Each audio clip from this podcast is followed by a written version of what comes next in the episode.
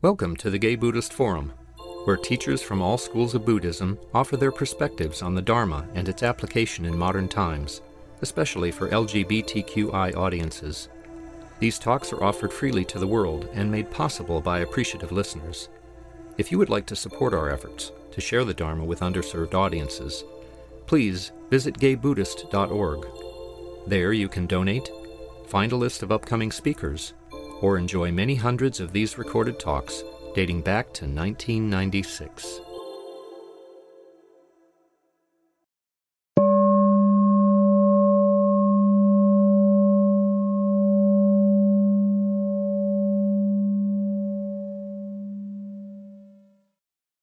Um, welcome back, everyone. Um, so before we start, um, we uh, we go around and say our names. So my name is Juan. Grisha, Bob, Ray, Jeff, Jim, Tony, Don, Jack, Jim, Jerry, Stephen, Tim, my name's Cass, Jay. Welcome, everyone. Um, and so um, well, our speaker today um, is uh, Bob Stahl. Um, uh, Bob has founded eight mindfulness based stress reduction programs in medical centers in the San Francisco Bay Area and is currently offering programs at El Camino Hospital in Mountain View, California. Welcome, Bob. Thank you for being with us. Well, first of all, I want to thank Chris, who reached out to me um, by email to um, if I would be interested in coming to to offer a, a talk, and I was happy to do that. So thank you so much for um, inviting me and and for your fellowship to and welcome me here. Thank you so much. And um, yeah, I was asking Chris uh, about um, what do you want me to talk about, and um, Chris was very open. You know, talk about anything you want, but you might want to mention something about what brought you to Buddhism, so I could do that, and and um, and how that got entangled with mindfulness-based stress reduction, and then um, I believe that he may have sent out uh, some information about a practice that I'm very much um, involved with called the 32 Parts of the Body Meditation. Is that right? Did you all, some of you, receive something about that as well? So this will be kind of a, a tapestry of, of these areas. And um, yeah, what what you know, I could say what brought me to this practice um, was at, at, a very early age. I um, experienced a lot of death growing up, and um, actually, even prior to experiencing death, I had a realization that I and everyone was going to die and that it could happen at any moment. And that was when I was four years old, growing up in the Boston area in Brighton and driving down Corey Hill Road one day in the back seat of my parents' car. We were heading to my grandmother's house. And um, I, I don't know if my parents were talking about death or not, but I had this unmistakable realization at the age of four that I was going to die, that everyone was going to die, and that it could happen at any moment. And I remember sharing this with my mother and father with my new discovery of uh, the inevitability of death that can come at any moment. And I remember my mother turning around because my father was driving, and she said to me, Don't worry, Bobby. It's not going to happen for a long, long time. And um, I still have that visceral sense of her wanting to try to comfort me. But what I knew was what I knew, and that was that she was not telling me the truth because death could come at any moment. There was no guarantee it was going to be a long time, and what is a long time anyway? I remember talking with my Burmese meditation teacher, Hlaing Tet Sayadaw, on his 80th birthday, and I asked the Sedo, uh, You're now 80 years how, how long has 80 years been? And he looked at me and he smiled and he answered it this way 80 years. 80 years. 80 years. Where does the time go? And I remember actually my wife sharing this story with me about her teaching. She's also teaches MBSR and on the first night of a, of a class, or the first class, you go around the circle and and you hear about where, what brings you here. And this one man says, uh, What brings me here is I'm 46 years old, and the last thing I remember, I was 21, and I don't know what happened in the last number of years. Where did it go?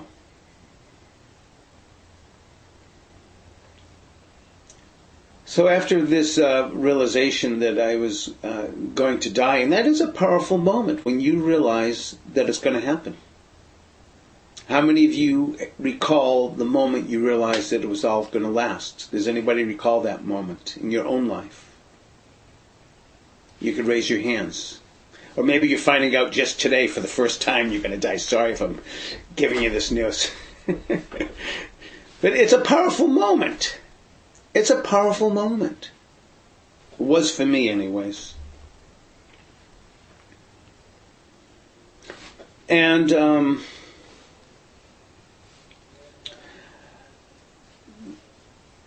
the way of the world, which has its mystery, um, that this was reinforced the truth of this. And that by the time I was nine years old, I lost my brother who died of an illness. We stayed in the same room together, as well as my best friend who lived across the street, and then my grandfather who lived downstairs. So these are very powerful experiences in my early life that left me very lost and very confused for many years. Lost and confused about what is this life? And I was growing up, as you can probably see, um, I'm 68, so um, the Vietnam War was happening. Dylan was singing The Times Are Changing, the Beatles grew their hair long, and I was incredibly confused and lost. My mother kept on saying as I was growing up, "Don't worry, the war will be war will be over before you get, you know, because there's a draft." But I ended up, um, the war was still going on when I was in high school, and I did get in the lottery, but I had a very high draft um, number, so I, I wasn't called in. And then actually, maybe a half a year later, the the war ended. So to me, growing up was a very confusing time. I was very lost. And actually, I could say probably um, pretty accurately that I was so lost that I didn't even know how lost I was because that's how lost I was. Mm-hmm. And um,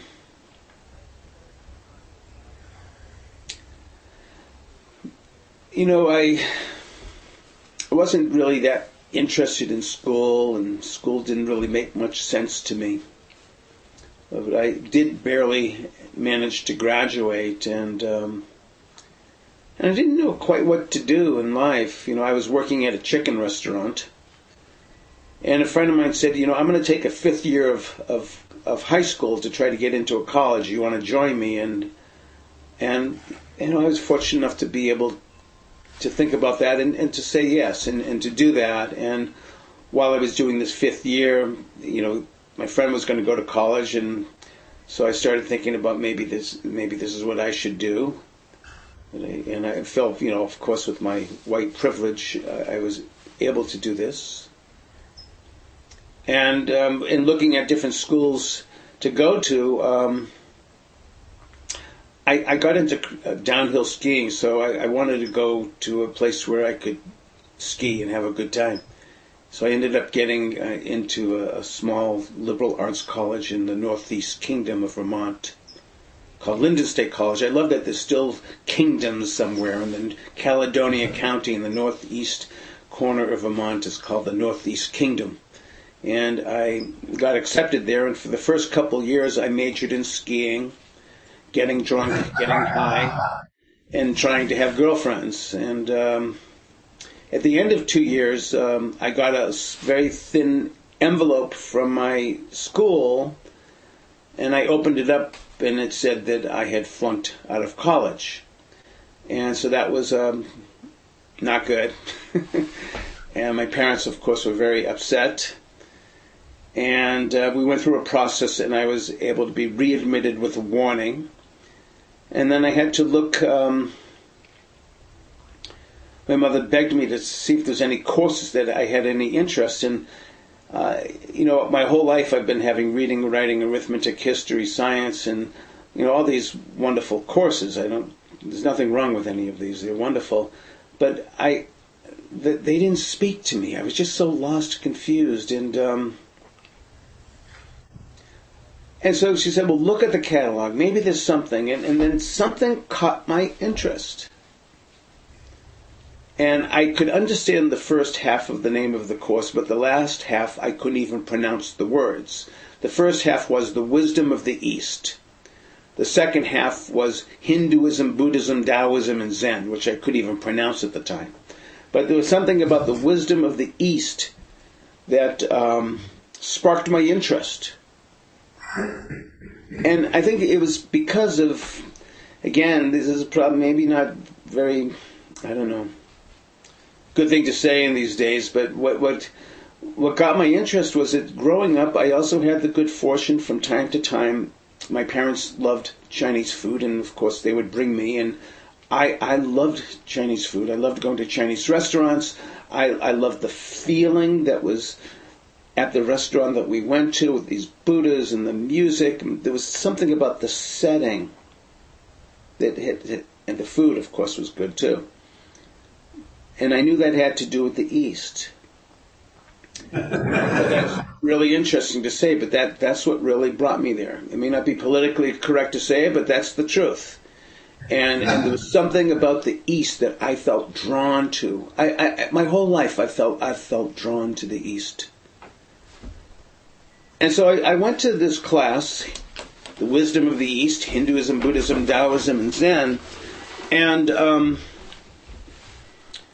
I walked in, and my professor was sitting on top of his desk in a full lotus position. I never had a professor like this before. I felt like maybe I entered into Hogwarts. I mean, most of the professors are sitting behind their desks and they're all kind of uptight and suit jacket and tie. And there was this guy in jeans sitting on top of his desk in a full lotus position, and he established eye contact and a smile and a welcome to every single person that walked into that room. And I had never been around a person like this before. There was something very genuine about him, something very sincere, something humble and kind. His name was Bill Jackson. And um,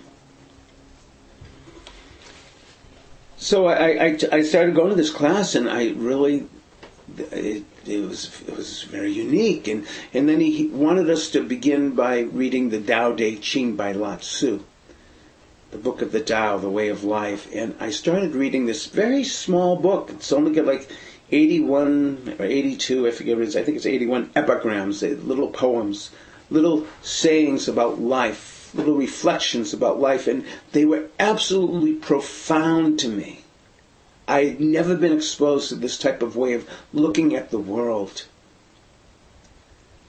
Some of these I would just read over and over again, trying to understand the deeper meaning. They were simple but yet profound.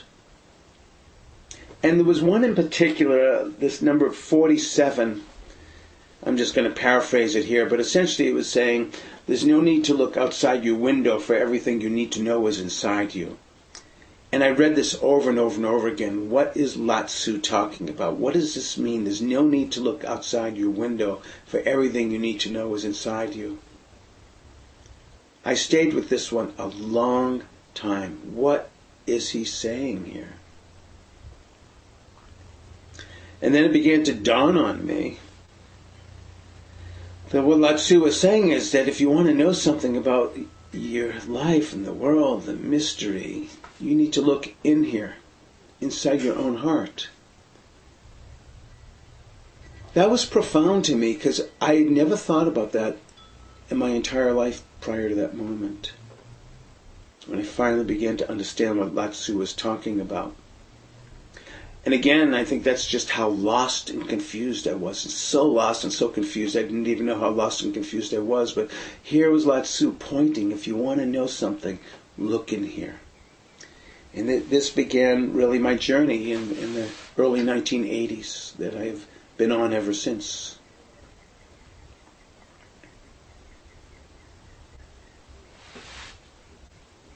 This was the beginning of, of, of practice, and by the time I, I uh, moved to San Francisco to uh, enter a graduate school that was called at the time California Institute of Asian Studies, that later became the California Institute of Integral Studies, it was there that I, um, a friend of mine, I was studying the Bhagavad Gita and from Hinduism, the Upanishads, and a friend of mine said, you should take a Vipassana meditation retreat with Rina Sircar, who's one of the professors there. And so I, she's a trusted friend, and so I took this Vipassana meditation retreat in um, 79 or 80, I forget when. No, before that. Um, and but anyways, I took this Vipassana insight meditation retreat, and, and um, that was another very powerful marker where I got deeply into uh, Buddhism. And, um, and again, you know, I've been on this, this practice, particularly within the Theravadan tradition, but I, I'm very broad based and have a appreciation for all of the wisdom traditions, for sure. But the Theravada, the, the way of the early Buddhists, uh, has a deep resonance with me. But, you know, also within the Zen tradition, I feel very connected as well. So I'm, I'm, eclectic, if you will. But at the time, I was studying with, with Rina, practicing Vipassana. And in 1980, she invited me to go to meet her teacher in Burma, in Southeast Asia, Taungpulu Sayadaw, who was a Burmese forest monk. And so I, I, went to, to Burma with her and some of uh, our other students. And in, in 1980, I ordained as a Theravada Buddhist monk and um, and that's where I was actually introduced to the 32 parts of the body meditation because um, when you're getting ordained, as they're shaving your head, the monastics are chanting Ketaloma Nakadana Tuso, Mantham Naru Atyatamezam Wakam, Hariam Yaganangalomagam Piyakam Papatham, Antham Andaguna Udarin Keritam Matulungam, Petam The Mampo Bolohitam Thedo Medo, Athu watha kelo dam. So I asked the translator, what, what, what are they chanting? As they're shaving your head, they're chanting over and over again, and so what the translator said is what they're translating, this is what they're saying. They're saying head hair, body hair, nails, teeth, skin, flesh, sinews, bones, bone marrow, kidneys, heart, liver, diaphragm, spleen, lungs, large intestine, small intestine, stomach, feces, brain, bile, phlegm, pus, blood, sweat, fat, tears, grease, saliva, mucus, oil of the joints, and urine. 20 solid parts and 12 liquid parts of the body. This is the 32 parts of the body meditation, an anatomical meditation that is found in the Mahasatipatthana Sutta, the four foundations of mindfulness, in the foundation of the body which is the first foundation. It's the foundation of the body, the foundation of feeling tones, the foundation of mind states, and then the dharmas, the collection of teachings that support awakening. But within the foundation of the body, there is six different practices many of us in the West are very familiar with the first three being mindful of the posture that we're residing in, being mindful of the breath as we breathe in and breathe out, and bringing our clear comprehension of mindfulness to day to day activities. But there's three other practices in this first foundation of the body that are not as practiced as much, but nevertheless they are very important. And so the fourth practice is this anatomical practice of the 32 parts of the body meditation, uh, 20 solid parts, 12 liquid parts. And then there's a meditation, the fifth one, on the four primary elements that compose all material phenomena. solidity, liquidity, motion, and temperature. And this, by the way, is a very powerful practice that helps to dissolve that sense of separation. It dissolves a sense of us and them, dissolves a sense of an inside and an outside, because all material phenomena from Buddhist psychology is made of these solids, liquids, motion, and temperature. Even Albert Einstein once said that separation is an optical delusion of our consciousness. It's a powerful statement from this physicist that separation is an optical delusion of our consciousness.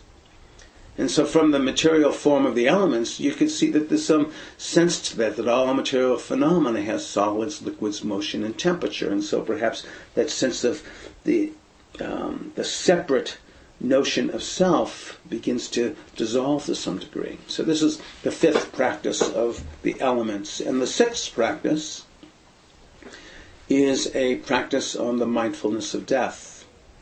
It's actually a very graphic practice, and I'll spare you the nine graphic details, but essentially it's about what happens to a body on the first day of death and then nine different stages of decomposition until the last stage is the body turning into dust. And this is a very powerful practice to become mindful of this ever fragile and impermanent life that we live. It's precious and fragile. So that's the six practices found within this first foundation of the body. Just to go on just a little bit more, um,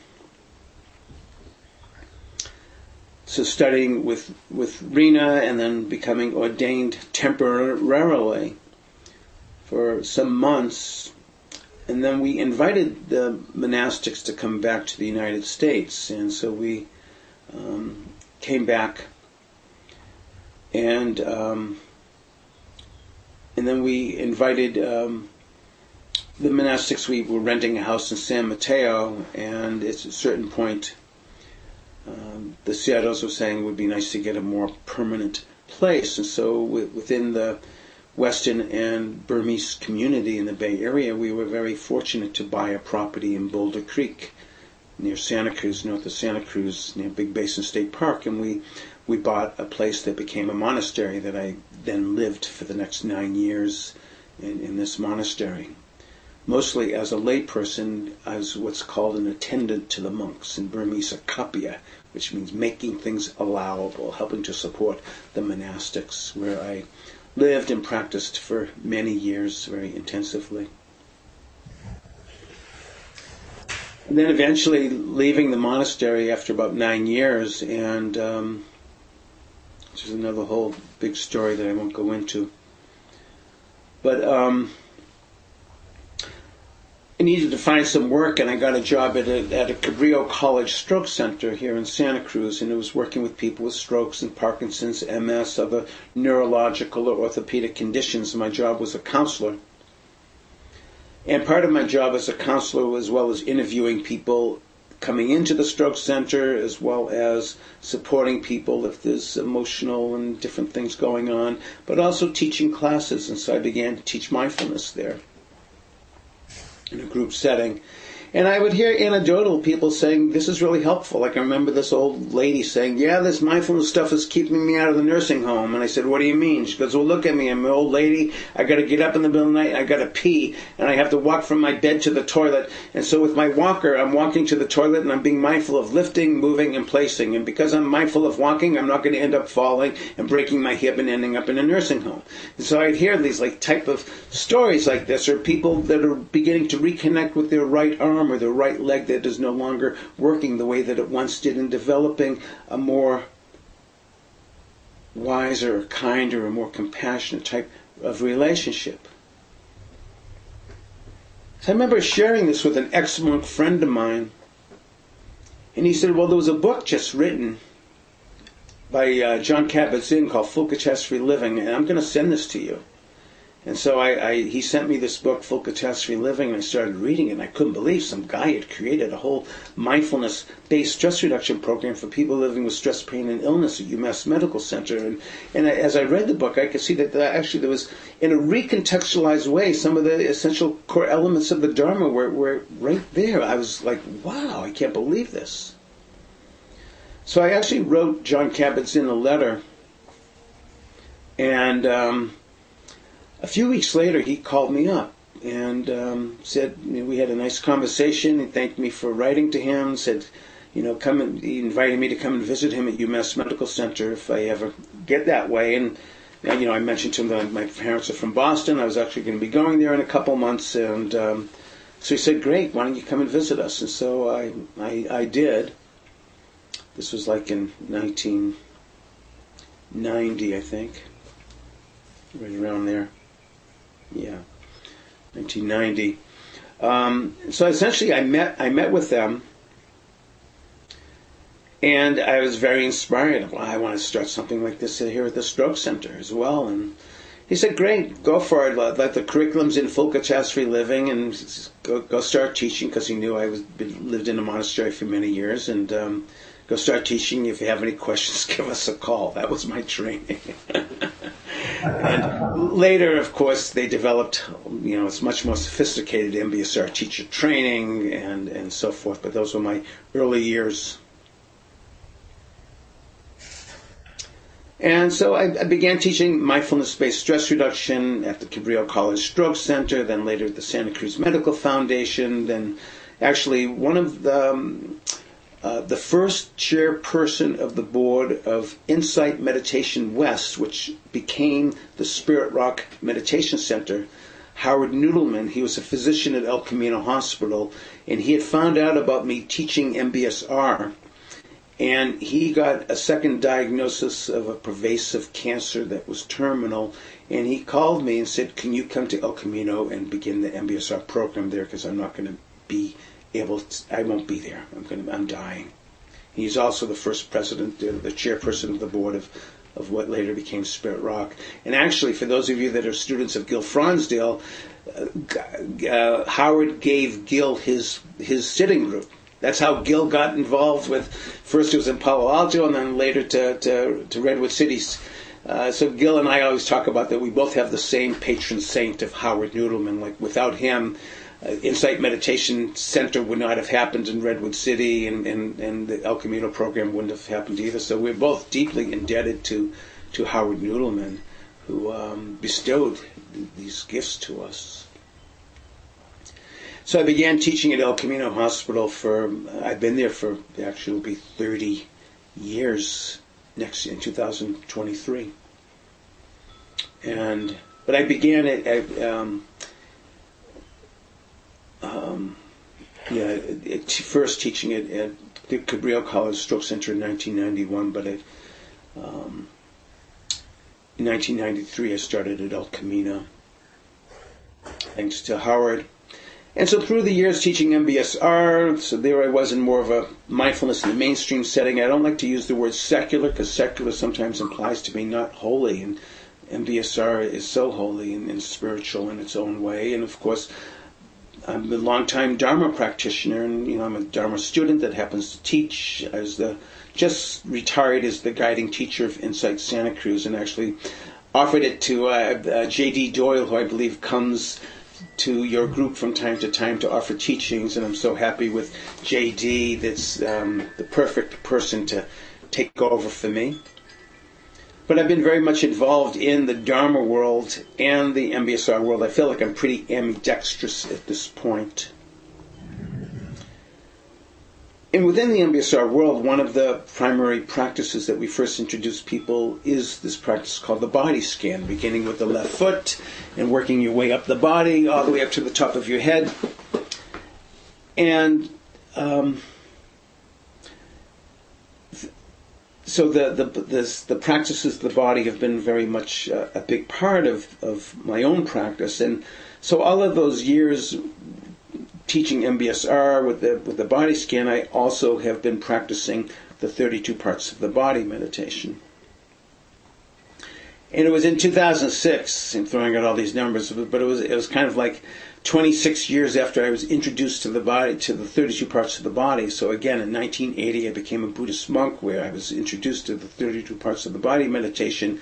And so I kept doing this practice off and on, as well as being an MBSR teacher, teaching the body scan. And finally, in 2006, I had this realization and it might be similar to I, I, I, trust some of you know of Gary Larson and The Far Side.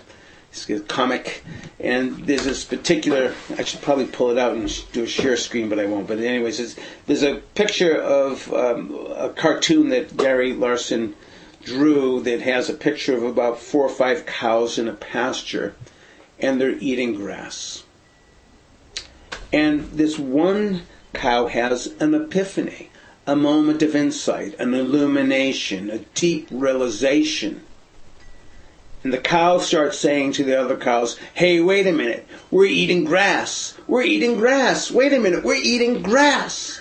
Well, in the same way, in 2006, it's like, wait a minute, we have a body, we have a body, we have a body. Like there was this moment of, of deep, uh, like realization in like just how powerful this 32 parts of the body practice is, and that hardly anyone is, is even practicing this, and the West barely even knows about this.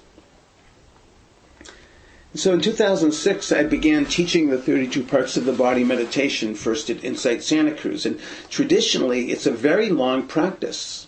I didn't even think anyone would sign up, but some people did. It's, it's eight months long, 33 weeks, where you go through each of these, you're zigzagging, head, hair, body, hair, nails, teeth, skin, then you're going backwards, skin, teeth, nails, body, hair, head, hair, then you're doing forward and backwards, head, hair, body, hair, nails, teeth, skin, skin, teeth, nails, body, hair, head, hair. I I'm starting. I'm getting excited. I start speaking too fast. Slow down. But this practice, 33 weeks, eight months of going into the body with these parts, was really amazing. Since that time, there's been different reiterations. I began to teach at Spirit Rock once a year for, we've done this for many, many years, a, a week long 32 parts of the body meditation retreat and, and doing it in other places and just different um, innovations of, of this practice that I found to be so deeply profound. So I'll speak a little bit about that. I'm also just keeping track of the time. And so, Juan, when you said wrapping up at 10 of, does that mean that the, the is that the time for the questions to begin, or that's the time where the questions are actually over? Yeah, I, I think the questions can uh, end between uh, uh, 11.50 and 11.55. That should be fine. Okay, thank you. So I'm just going to speak a little bit briefly on this um, 32 parts that I do consider to be an absolutely profound meditation. And it's probably one of the weirdest meditations I've ever practiced because it involves uh, reciting the parts out loud. That's why you can hear me so fluidly chant these parts, both in Pali and English and forwards and backwards, because one part of this practice is to actually chant the parts, and it's part of what's called the sevenfold skill in learning. That we first need to chant them out to know it verbally, then that sets up the condition to know it mentally. And then we need to know the color, the shape, the direction, the location, and what it's bordered by. So that's kind of like a map of going into the parts. And so, just to say something about these parts, it's quite a list. And as you know, there's way more than 32 parts. And why are there these parts and not other parts? I've, I've had every year I've been teaching this people why, why these parts and why not the other parts. And, and the, the, the quick answer is I don't know. And I've combed through the canonical literature and commentaries, and there's really not much to say about why these parts and why this order. So, you know, we, we know that 2,600 years ago the knowledge of anatomy was not as great as it is now, but even then, of course, many parts were omitted. And so the rationale that I understand after having practiced this for so many years is that I consider these parts to be doorways or gateways into all of the other parts of the body.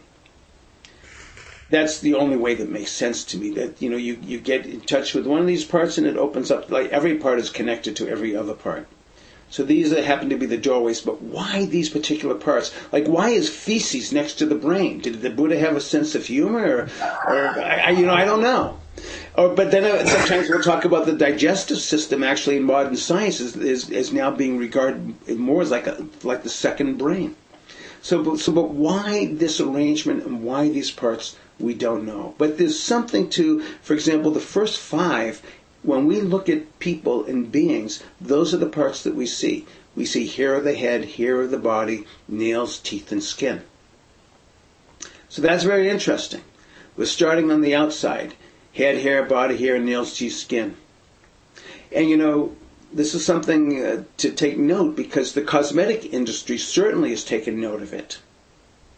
How much money and time do we fuss with head hairs, body hairs, nails, teeth, and skin? It's a multi billion dollar industry. Fussing with head hair, body hair, nails, teeth, and skin. So part of this practice is beginning to break some of the spells of this enchantment. So, for example, when we when we look at head hair, if you look in a medical dictionary, it'll say head hair is thin, flexible shafts of hardened cells protruding from the head. That's what head hair is, and that's what body hair is. It's thin, flexible shafts of hardened cells protruding from the head, and it has some function. It, its function is for thermal regu- Well, if you got head hair, it keeps you keeps you warm. There's a thermal regulation element, and also some protection from ultraviolet light. That's actually what head hair is. But we create a whole world around head hair. Sometimes with my partner and I, when she comes back from the the getting her hair done because I don't have to do it anymore. I'll say like, you know, she'll say to me like, "How's your thin, flexible shafts of hardened cells doing today?" And it kind of breaks some of you know, you know, like I can get so uptight about my hair. You know, thinking about hair, like I was meditating on hair some years ago, and this memory arose. Like how much. Amongst these thin, flexible shafts of hardened cells, we got stories upon stories about them. And as we sit with them, we begin to see them. So this practice reeks of what comes up personally and then the impersonal. It reeks of anatta, of non self. But then again, the fabrication of self. So, for example, I was meditating on head hair some years ago, and up came a memory of when I was 13 years old. I had had a bar mitzvah that night, that day. That night was the party for the bar mitzvah party, and I was uh, I was the the VIP, if you will, because I was the bar mitzvah boy, and that night was the bar mitzvah party for the bar mitzvah boy, and and um, I remember at the party going into the bathroom, and I brought with me a tube of Brylcreem. I don't know if you remember Brylcreem, and then we used to have this little thing that said like a little dab will do you. Well, I thought if a little dab will do you, a lot of dab will do you even better.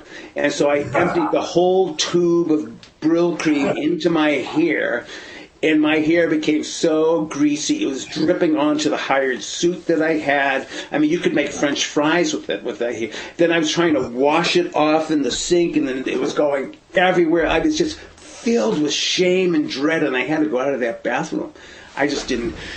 So, anyways, this whole story just came up as I was sitting with head here. Like there's stories that come with all of these parts, part of our history, part of our narrative. So this part, this practice is incredibly evocative. It's like in your face. Like as I sit with my head here, my body here, my nails, my teeth, my skin, as I sit with my feces, with my pus, with my phlegm, with my saliva, with my liver, with my heart. It's very powerful to sit with these parts and to become aware of what it evokes physically, mentally, emotionally. And then, then there's this other part, like that's anatta, which is non-self. It's just thin, flexible shafts of hardened cells. Each of these organs have their part, they have their definition, they have their function. It's just what it is that they do. But then the overlay of what we put onto this is very powerful for us to look at as practitioners. So it's interesting. Head hair, body hair, nails, teeth, skin. These are the parts that we see with each other. Then the next grouping goes underneath the surface to muscles, flesh, sinews, or muscles or connective tissue, bones, bone marrow, and then it, jumps to kidneys. Like, what the heck, kidneys here? But that's kind of interesting is that the bone marrow is about it's the development of blood formation, and kidneys is, is blood filtering, blood purification. So there's some semblance here of some type of connection to things.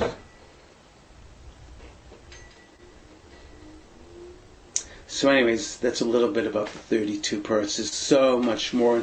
Actually, just to let you know, and it's not a commercial announcement, but just to let you know, once a year, um, we've changed the program from 33 weeks to an eight week online course. It meets once a week. And we offer this at Insight Santa Cruz. I'll be doing this actually at the Sati Center online in the fall as well. An eight week course on the 32 parts of the body. But to me, it is one of the most profound of practices. And my teacher, Taungpulu Sayadaw, would describe this as the most eminent of the Satipatthanas, uh, the 32 parts of the body that are only taught during the times of, of the, the Buddha's teachings. So, anyways, this is. Uh, I'm looking at the time and want to give some space if there's some comments or questions. And thank you so much for your uh, attention that I get to tell these stories and hopefully not putting you to sleep, but um, that I can share a little bit about about this. And um, so, thank you so much. Thank you, Bob. Uh, thank you very much for, for, for the great talk, and uh, I'm glad like uh, I got to notice that I I, I was muting uh, the room, and I hope you got to hear some of the laughs that you generated here. Um, so, does anyone either here or in Zoom has a question? No. Please, Jeff. I could relate to your story about the uh, milk cream. I once put hair wax in my hair, and uh, it was so like wax, but I couldn't get it out, and I felt so embarrassed and ashamed, like you did. It's very funny. Yeah. Yeah. Yeah. Thank you. Yes. With, within the body, there's so much. So should I call when I see hands up, or Juan? Would that be something that you will do? I, I just. I, I, I can do that too. Um, uh, I see that Chris has a question, so uh, Chris, can you unmute yourself? Well, I saw Tom had a hand up first, but I'll go for it. Thanks so much, Bob. Um, this sangha actually came together in the early 90s due to AIDS activism, and we had death just surrounding us and went through the whole decade, and it was a very powerful attractive to getting this sangha together. Um, the 32 parts of the body, I've tried to do it twice. I shouldn't say twice.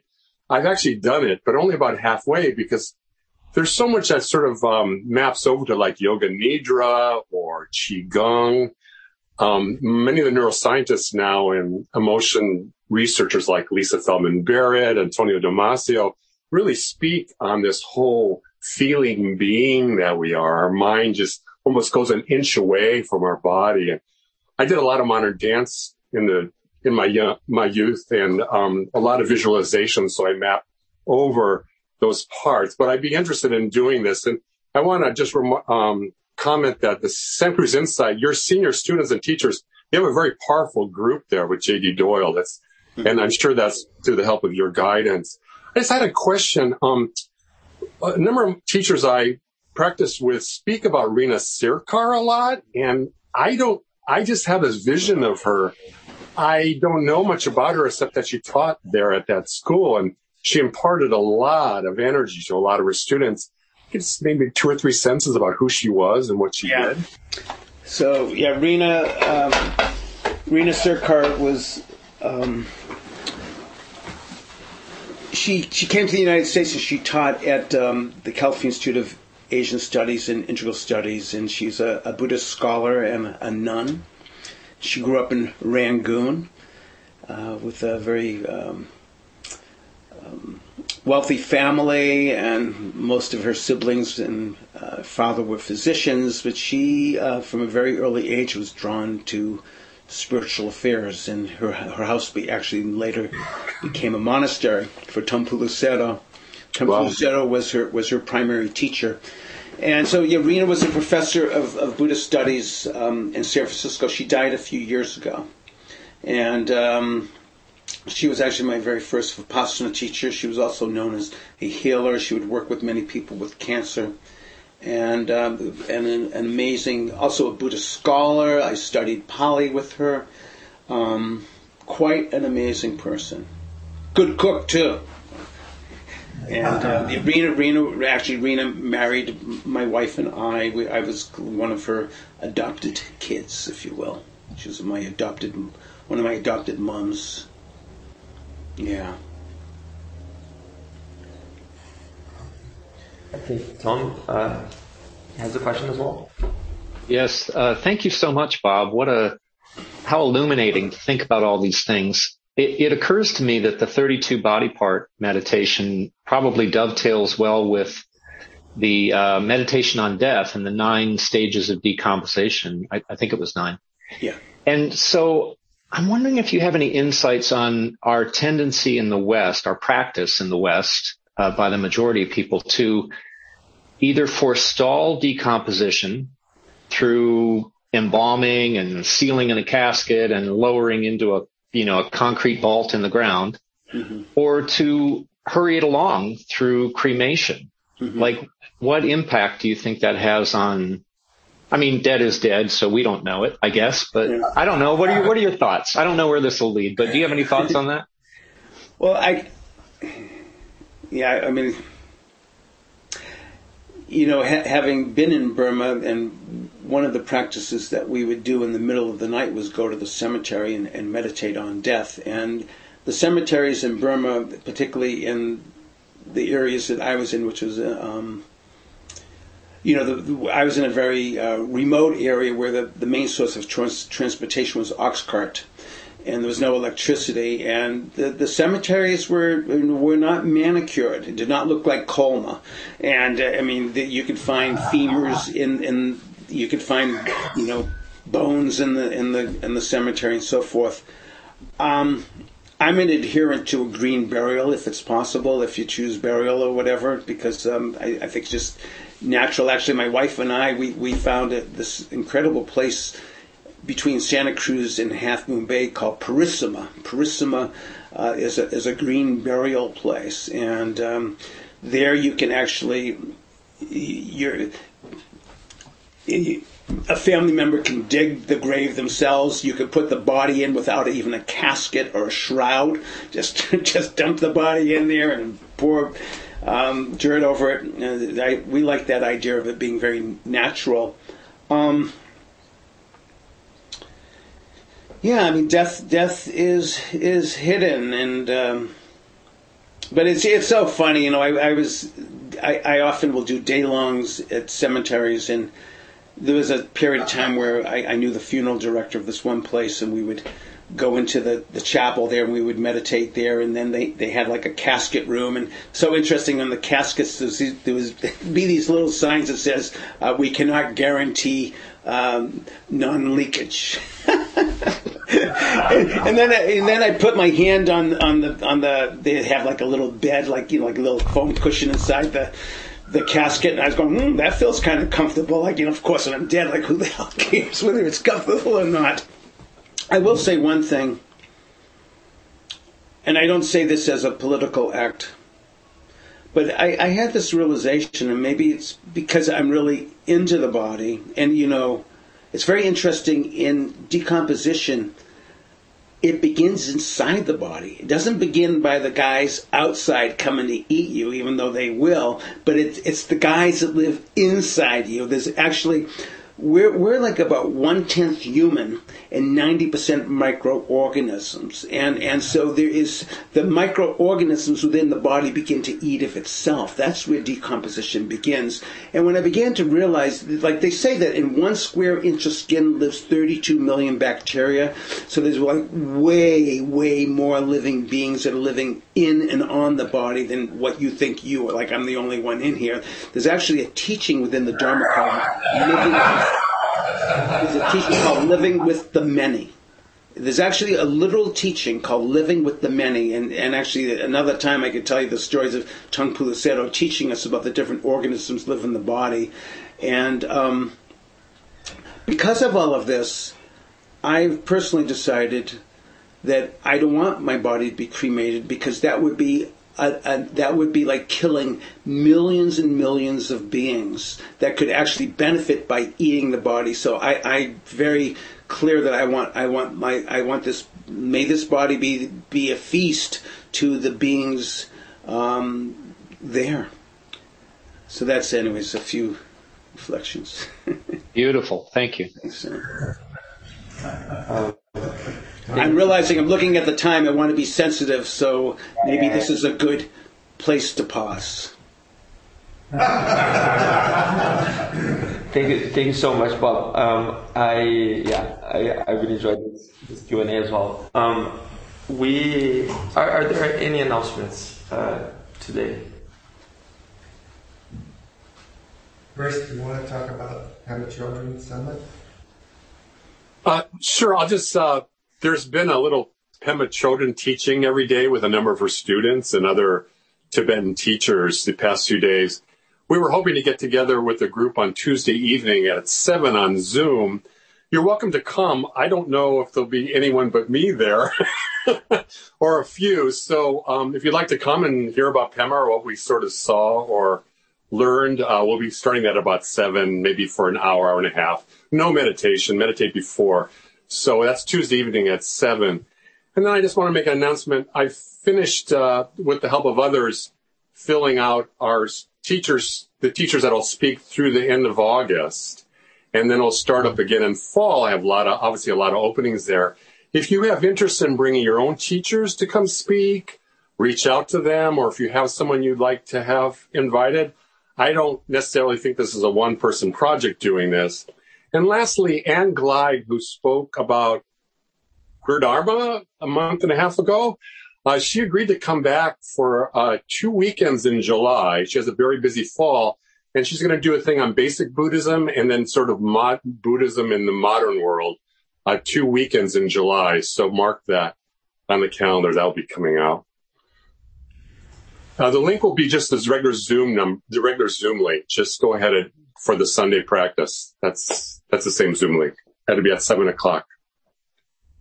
Thank you, Chris. Um, and uh, Grisha, uh, he posted the link in Zoom for uh, the past talks, and also um, a reminder that our practice of Dana is very much welcome. It helps us like keep this space and um, provide uh, some other services, not only for us but for the community that we try to help. Um, yeah. I'll Please. give the host, I'm the host today, and so please stay and enjoy the company of the Sangha after the talk. There are refreshments and hot water for tea. Uh, if anyone uses cups, just leave them in the sink and I'll, I'll take care of them.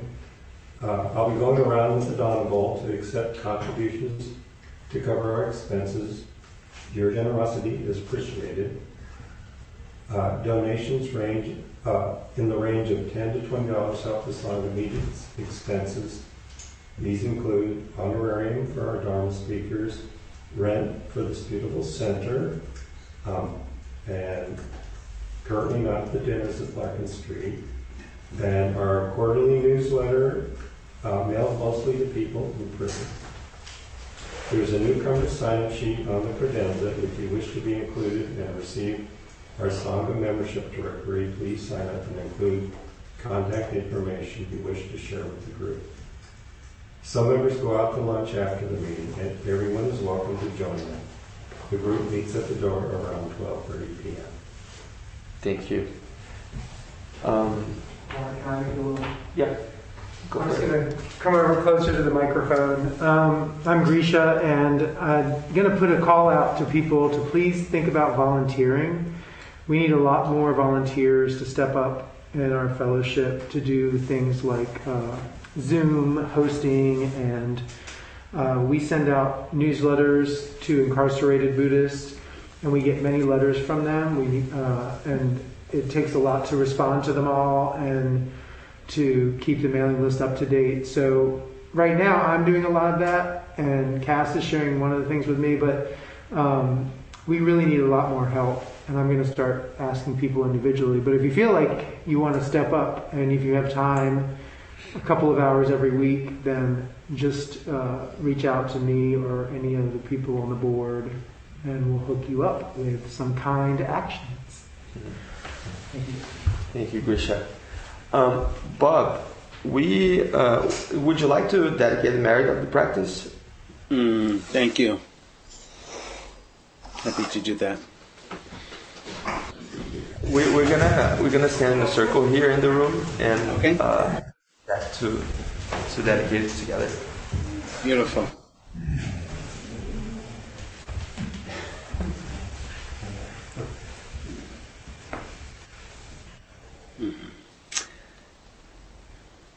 We're ready whenever you are. Okay, thank you so much. So we'll just sit for a moment just to connect with this beautiful spirit of sharing the merit.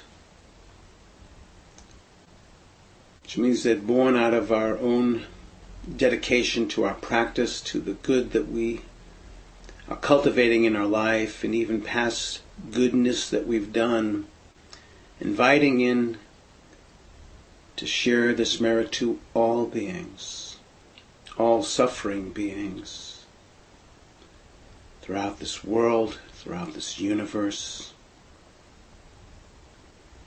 May we never underestimate the powers of wisdom and love. May all beings find the gateways into their hearts to grow with greater wisdom and love. And may there be peace. May all beings here and everywhere, be with peace.